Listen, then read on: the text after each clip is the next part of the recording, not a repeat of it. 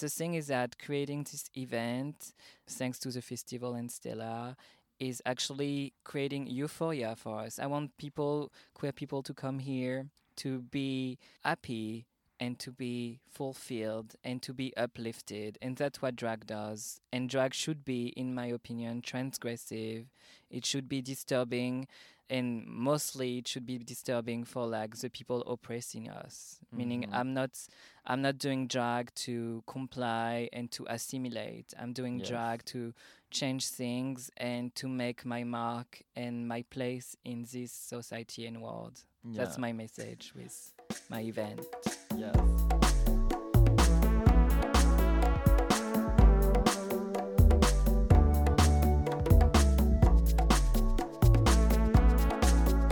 Queering the Perspective with Bela All Bellissima. right. Hello, hello, hello. Welcome to the second episode of this third season and our first artist talk, which is going to be with Sasha. Hello, Sasha. Hello, how are you? I'm good. And you? I'm good. Early morning feels on a Monday. right. But, but we're here. We're here. We're making it happen. it's a good reason to wake up, I would say. Yes. so yeah, we want to use this series to highlight the artists that are gonna perform or curate events at the QTL Summer Pride Festival that is gonna be happening in June and July in Berlin. And give them a voice to talk about themselves, to talk about their art, and to talk about the events that they're gonna put on. So let's get into it. So, Sasha, first of all, what are your pronouns? and what are you up to these days? So again, I'm Sasha. Hello. Uh, my pronouns are they, them. I'm non-binary, and um, I'm a drag artist under the name Sasha Kills. I'm originally from Paris, France, but I moved to Berlin just two weeks before the pandemic started in March. Two weeks? No Yes, way. In March 2020. but obviously, I knew Berlin from before, but not as a local. But I'm like basically like a pandemic Berliner, if you could say. Mhm. And yeah, I'm at the same time, exactly as you were saying, I'm both a performance artist and also an event producer. Mhm. And I'm very happy to bring La Guillotine, which is an event that I used to do in Paris okay. uh, to like the uh, like the festival this summer in a weekly form. So it will be every Thursday of the month. It's starting actually on a Friday and then the second edition too because of timing, but like consider it like a weekly every Thursday thing and it will be from 6:30 till 10 Nice. it's a drag show, but the first part is not only a drag show, it's a talk with Okay. uh, different performers and Wow. artists of that night. So we like that's something that as a drag performer I feel we don't have a lot of opportunity to do. So it's Mhm. basically showing where we're from, what's what unites us, why are we doing this, basically our story. It's nice as an audience member, but also for me as an event producer and artist to actually be able to get to know people because when you're like on the scene working for like a gig or a performance, you don't really get to go deep into who people are. And that's exactly the purpose of the Yeah. festival is uniting different queer artists together and breaking the boundaries that there could be between the audience and the performers because the thing with uh, nightlife and the performance part is that it's short it's happening for a short amount of time but we all live you know as human beings the rest of the Mhm. time and it's important to show that the messages that we show in our performances in drag can actually transfer in our daytime life that's my purpose with this project Amazing. I have so many things I want to ask you, so many things that I'm curious about, about your work and your art. But before that, I want to also ask you the two questions that are going to be recurring on this season and to get to know you a bit better. So, first question If you could invite three people to a fantasy dinner, who would it be? So this is obviously like a very tricky, a classic but very tricky question. That's Uh, me. yeah, made me think a lot. So I think actually like a person, like it could be anybody. If I had like the magical power to uh, get somebody at a dinner, would be like the um, uh, music producer and artist Sophie. Actually, Mm. like my trance and queer awakening was done a lot with the soundtrack of Sophie as an artist, and Mm. I think for our generation, it was one of the biggest uh, artistic loss just out of the blue. And there's been so many, kind of like what we're doing now in an interview. I remember watching an interview of Sophie, and somebody asked her if you had the choice between either flying or being invisible, which uh, power would you choose? And I love their answer, which was actually, I'm all about visibility. So Right. like that's what I want to be about these days, and it was very inspiring for me. The second person would be actually two people in one. I would love to see like my parents actually to that dinner because I'm from Paris, but I feel like I really developed myself in the scene el- elsewhere, and even though I come back there re- regularly, I feel like they don't get like as every queer person and especially trans people they don't get the full picture of me or sometimes sadly they don't want to see the full picture of me. And i would like them to be able to witness it like fully at this dinner whatever it would be.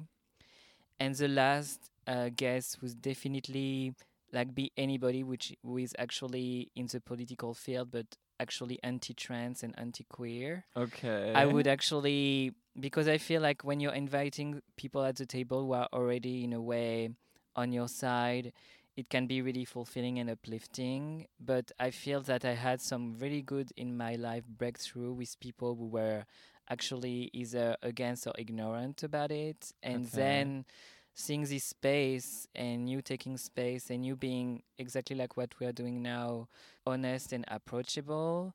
At the first time, they might have like a sadly, which is the dangerous part, like kind of like a violent reaction. Mhm. But slowly but surely, um, when you when you see somebody who is comfortable in their skin and who is preaching just basically respect and love of one another, I really feel maybe in a very optimistic way that it cannot touch you in a way, even if you have so Mm. many barriers. I feel at some point it will resonate. Maybe years after, maybe maybe like way after the fact. But yeah, I would definitely invite somebody who is basically not only not an ally but like an adversary. And maybe they will Mm. show up to the dinner or not. but I would rather be the one extending the invite. Mm. Wow, thank you so much. I just got chills all over my body for the second and the third answer you gave. Thank you so much. I think that's really a powerful dinner that you created there and um With French food, obviously. Mm, Obviously. Well, yeah, when I was thinking about these questions, like I did not expect this kind of answer. So, wow. Thank you. And uh, second question, if you could change one specific thing about the world we live in overnight, what would it be? I would definitely like I would take again something that is um, actually very concrete that I think all of us have have uh, felt and that I think a lot these days is that when I was growing up, uh, like particularly like in primary school, you know, the one that is before middle school, when you're like Mhm. between, I guess seven and nine or something. Right. I think it's around that age. I would love for like we were talking about uh, awareness team earlier about this thing. I would love like for children that there would be actually in the courtyard like at like i think in english we call that recess you know like the Mhm. break between classes. I would love to have like an awareness team of whatever sort it is to help children because that's where the abuse really takes form. I remember yeah i'm i'm having chills also on my spine right now. I will like that's where you really learn the like to hate each other. That's where like the slurs the homophobia transphobia like the racism everything forms there.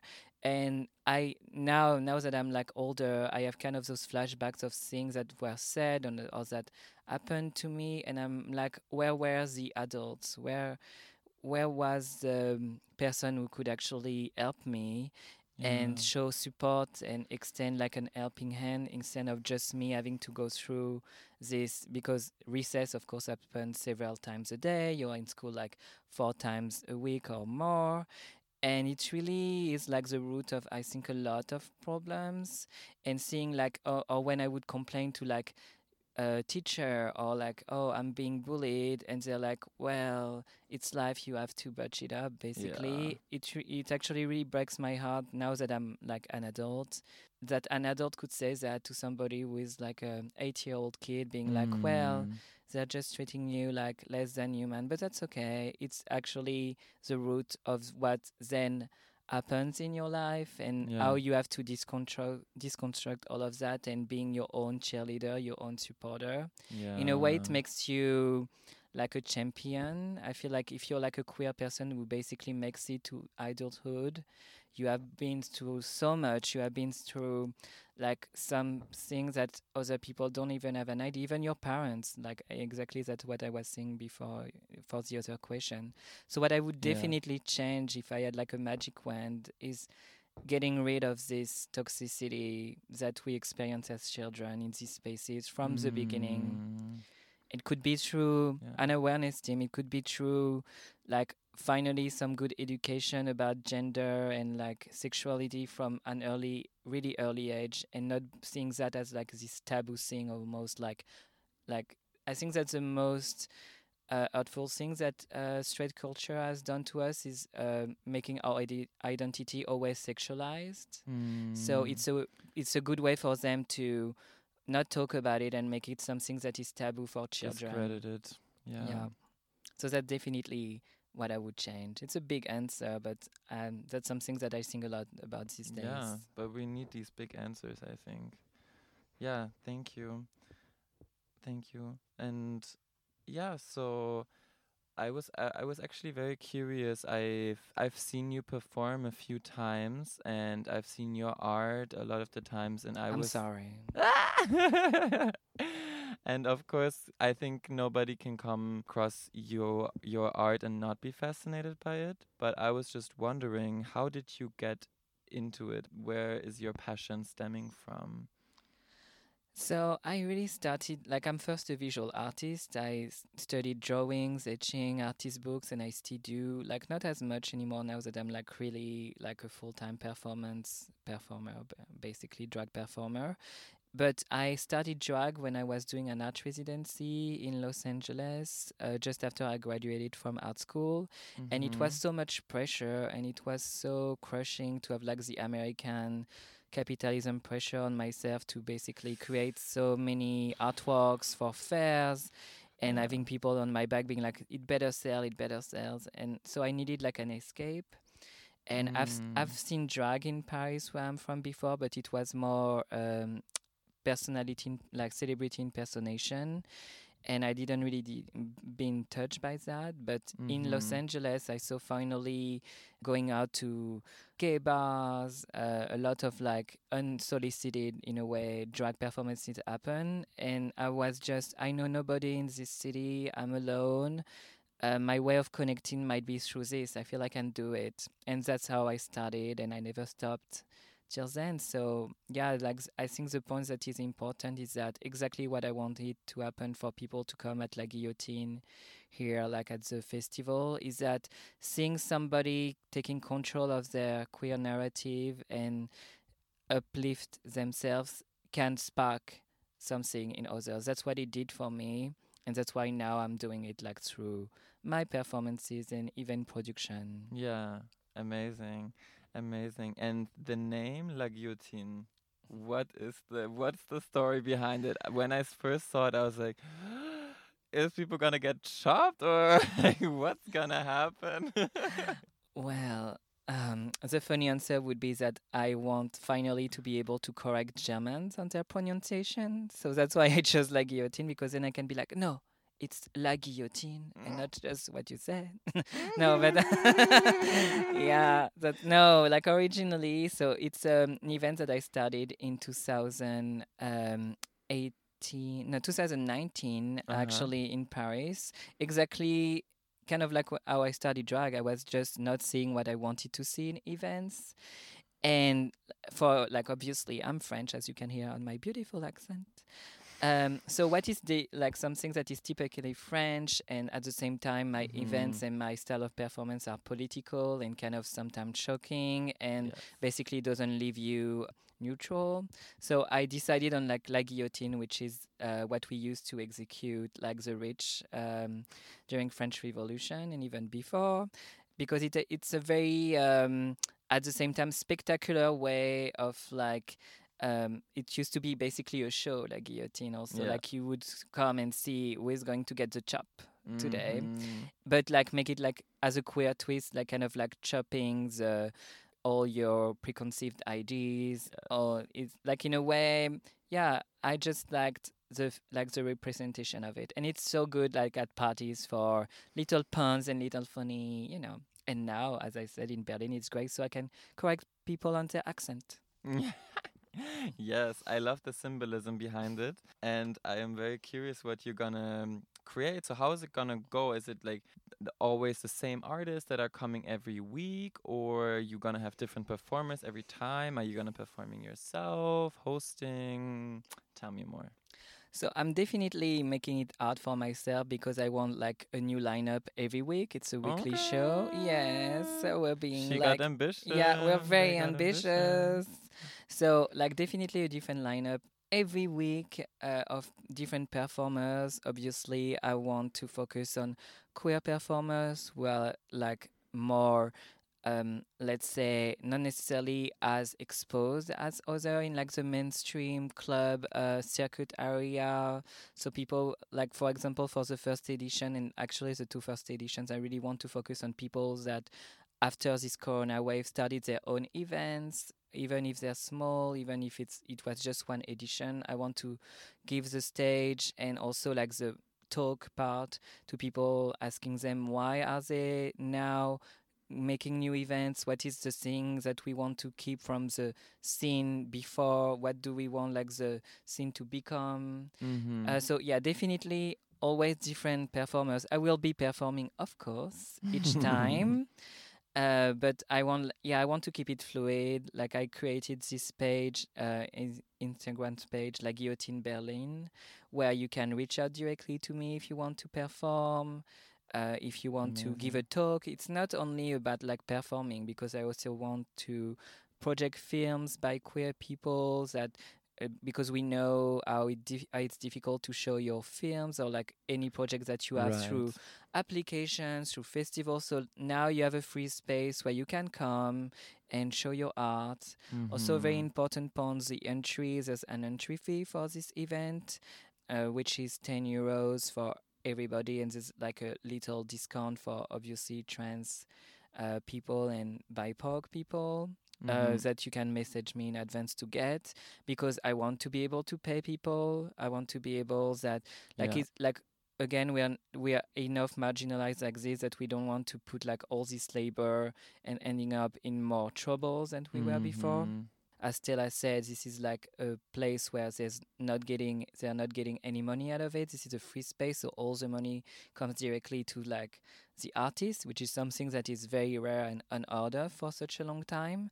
So I want also people to understand that that's the moment where to put your the money where your mouth is, meaning Yes. this Yeah. is really the Yes. place where rather than go to this club actually doesn't care about you the rest of the time. And, act- and frankly doesn't really care even when you're there. Here you can really be giving directly to the stars and make sure that you actually support queer trans people in their art and in their life because it's not only about the show. That's why there's a talk that's why we meet each other. So it doesn't end when the guillotine ends. It's something that is beyond. Mm-hmm. Nice. Great, great, great.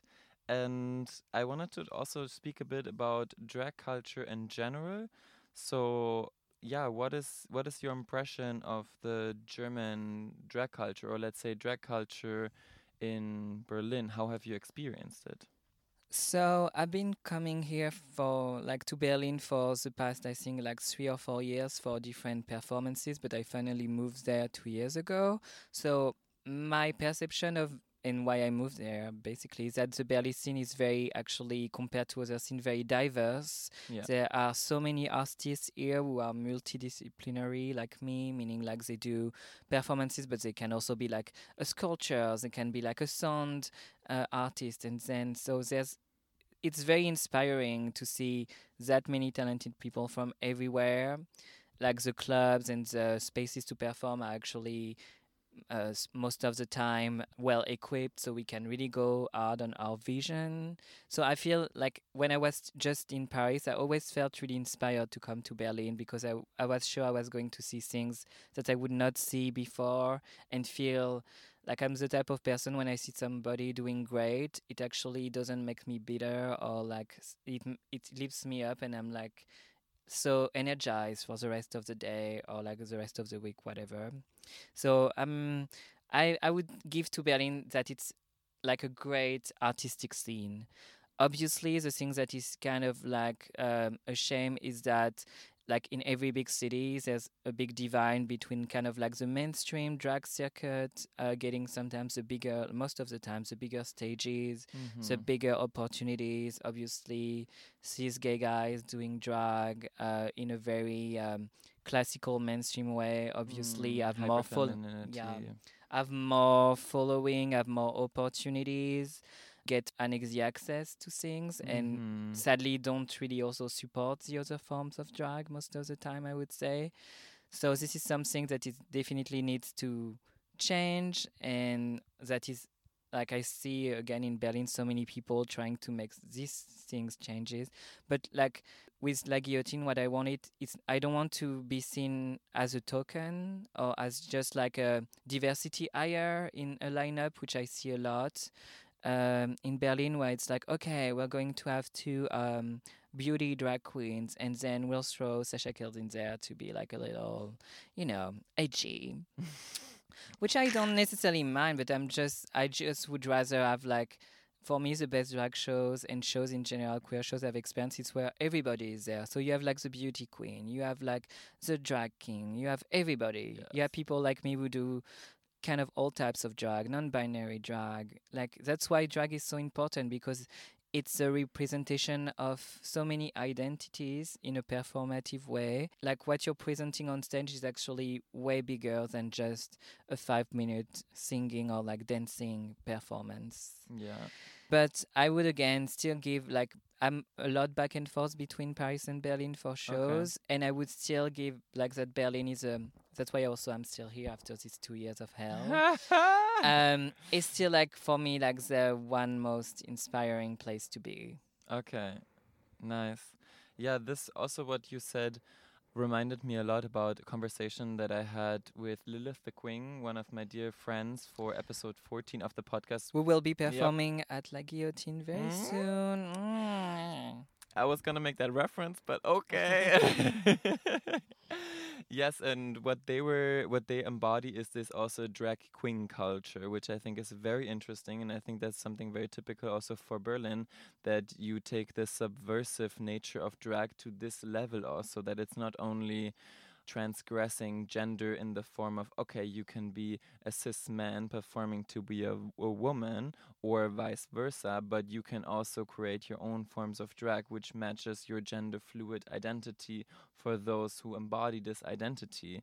So i think this makes drag also so politically relevant that many issues that we're dealing with on a societal level in the media in um, in education they are negotiated on stage and i mean this is i guess also a bit what what Stella was saying also like that drag is a powerful tool to educate people she said that in the in the first episode and this I, I can see that for in represented in your vision also if i'm not mistaken Totally. I mean, exactly like my origin story with drag. Drag is like an awakening, and it's something that is so important. Is that for me, going to drag shows, which I go all the time when I can, is it brings me something that is very like that's something that's very taboo for a lot of like straight people and also sometimes like meaning it brings me euphoria queer euphoria mm-hmm. uh, which like sometimes especially us as like trans people we're always sometimes depicted as like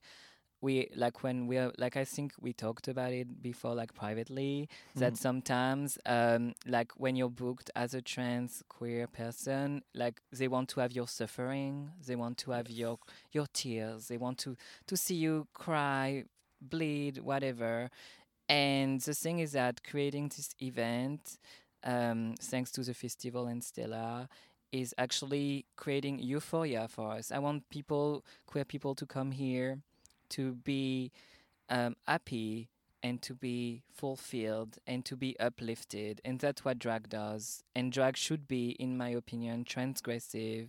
It should be disturbing. And mostly it should be disturbing for like the people oppressing us. Meaning Mhm. I'm not I'm not doing drag to comply and to assimilate. I'm doing Yes. drag to change things and to make my mark and my place in this society and world. That's my message with my event. Yes, beautiful. And I hope a lot of people can come, a lot of queer and trans people to be uplifted, but also many straight people and uh, hetero people. Oh, that's, I guess, the same thing. um, It is for everybody. Yeah. Yeah, yeah, yeah, yeah. But it, so it is for everybody also It to is. learn and Mm. to uh, to create allyship and to be together. Yeah, like Guillotine is like a project for everybody. It is for everybody to enjoy, to support, to uplift. And the first edition is Friday, June 3rd at Haus der Statistik. So please come. It's starting at 6.30 till 10 and then it's weekly. So mm-hmm. definitely come for the premiere. But if you can't, well, you suck. But you, you can come. You have a chance to make it up. yeah, you have two months to make it up. So please come. Please come. You will find all the information to Sasha's Instagram and La Guillotine Instagram on the show notes of this podcast. And you will also find a link to the festival. And hopefully, by the time that we repost this, there will be already an updated, extended lineup of the whole festival, at least the first month of June. So uh, hopefully, you can also get the chance to join some of the other events. And yeah, thank you, Sasha, so much for being Thank here today. Thank you. Bela. Best hostess. and thank you for Refuge Worldwide Radio that we were once again able to use these studios to record this episode. And yeah, see y'all next time.